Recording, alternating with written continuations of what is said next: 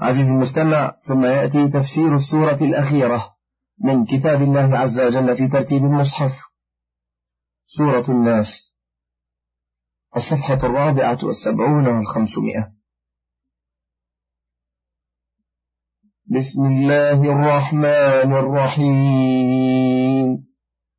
قل أعوذ برب الناس ملك الناس إله الناس. من شر الوسواس الخناس الذي يوسوس في صدور الناس من الجنة والناس.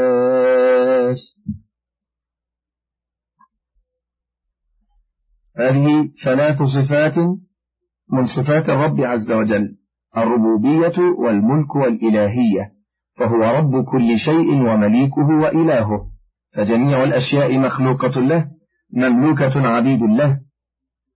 فأمر المستعيذ أن يتعوذ بالمتصف بهذه الصفات من شر الوسواس الخناس وهو الشيطان الموكل بالإنسان.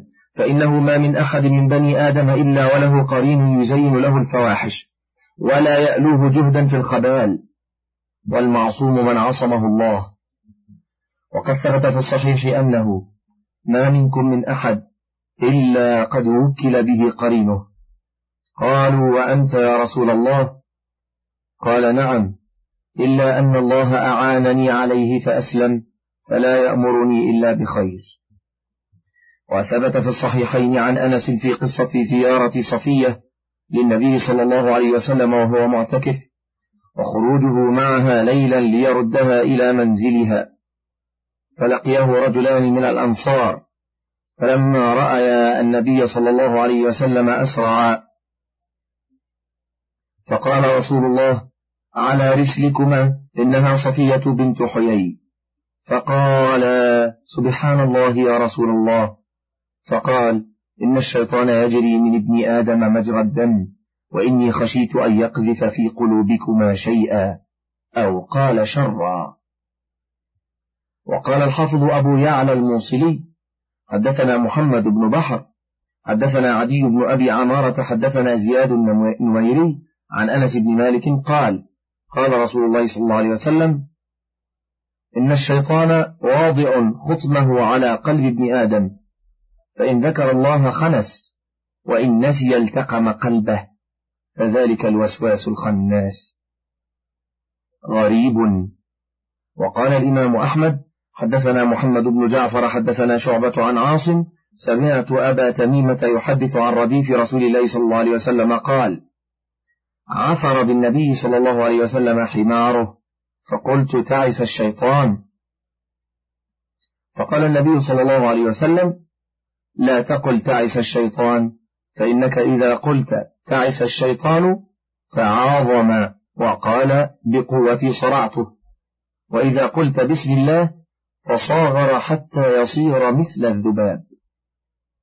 ففرد به أحمد إسناده جيد قوي وفيه دلالة على أن القلب متى ذكر الله تصاغر الشيطان وغلب. وإن لم يذكر الله تعاظم وغلب.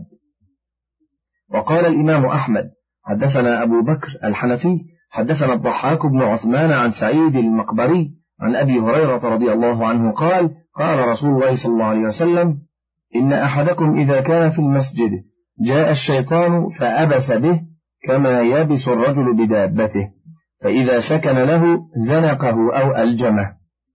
قال أبو هريرة رضي الله عنه وأنتم ترون ذلك.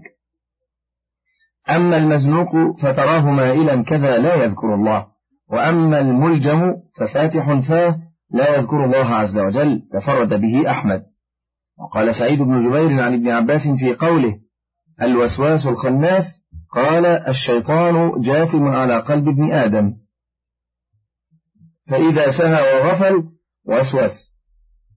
فإذا ذكر الله خنس. كذا قال مجاهد وقتاده. وقال المعتمر بن سليمان عن أبيه ذكر لي أن الشيطان الوسواس تنفث في قلب ابن آدم عند الحزن وعند الفرح. فإذا ذكر الله خنس قال الأوفي عن ابن عباس في قوله الوسواس قال هو الشيطان يأمر. فإذا أطيع خنس وقوله تعالى الذي يوسوس في صدور الناس هل يختص هذا ببني آدم كما هو الظاهر أو يعم بني آدم والجن؟ فيه قولان. ويكونون قد دخلوا في لفظ الناس تغليبا. وقال ابن جرير وقد استعمل فيهم رجال من الجن فلا بدع في إطلاق الناس عليهم. وقوله تعالى من الجنة والناس هل هو تفصيل لقوله الذي يوسوس في صدور الناس ثم بينهم فقال من الجنة والناس وهذا يقوي القول الثاني وقيل قوله من الجنة والناس تفسير للذي يوسوس في صدور الناس من شياطين الإنس والجن. كما قال تعالى وكذلك جعلنا لكل نبي عدوا شياطين الإنس والجن يوحي بعضهم إلى بعض زخرف القول غرورا. وكما قال الإمام أحمد حدثنا وكيع حدثنا المسعودي حدثنا أبو عمرو الدمشقي حدثنا عبيد بن الخشخاش عن أبي ذر قال أتيت رسول الله صلى الله عليه وسلم وهو في المسجد فجلست فقال يا أبا ذر هل صليت؟ قلت لا. قال قم فصلي. قال فقمت فصليت ثم جلست. فقال يا أبا ذر تعوذ بالله من شر شياطين الإنس والجن. قال فقلت يا رسول الله وللإنس شياطين؟ قال نعم. قال فقلت يا رسول الله قال خير موضوع من شاء أقل ومن شاء أكثر. قلت يا رسول الله فالصوم. قال فرض مجزئ. وعند الله مزيد. قلت يا رسول الله فالصدقة. قال أضعاف مضاعفة. قلت يا رسول الله أيها أفضل؟ قال جهد من مقل أو سر إلى فقير. قلت يا رسول الله أي الأنبياء كان أول؟ قال آدم. قلت يا رسول الله ونبيا كان؟ قال نعم نبي مكلم. قلت يا رسول الله كم المرسلون؟ قال ثلاثمائة وبضعة عشر جما غفيرا. وقال مرة خمسة عشر. قلت يا رسول الله أيما أنزل عليك أعظم؟ قال آية الكرسي الله لا إله إلا هو الحي القيوم. ورواه النسائي من حديث أبي عمر الدمشقي به. عزيزي المستمع تكررت لفظة عليك عليك أعظم ولعلها من هفوات الطباعة.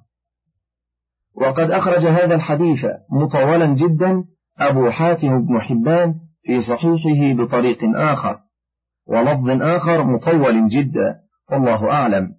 وقال الإمام أحمد حدثنا وكيع عن سفيان عن منصور عن ذر بن عبد الله الهمداني عن عبد الله بن شداد عن ابن عباس قال جاء رجل إلى النبي صلى الله عليه وسلم فقال يا رسول الله إني لأحدث نفسي بالشيء لأن أخر أخر من السماء أحب إلي من أن أتكلم به.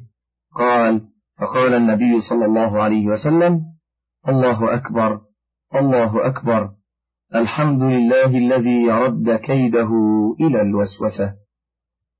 ورواه أبو داود والنسائي من حديث منصور زاد النسائي والأعمش كلاهما عن در به.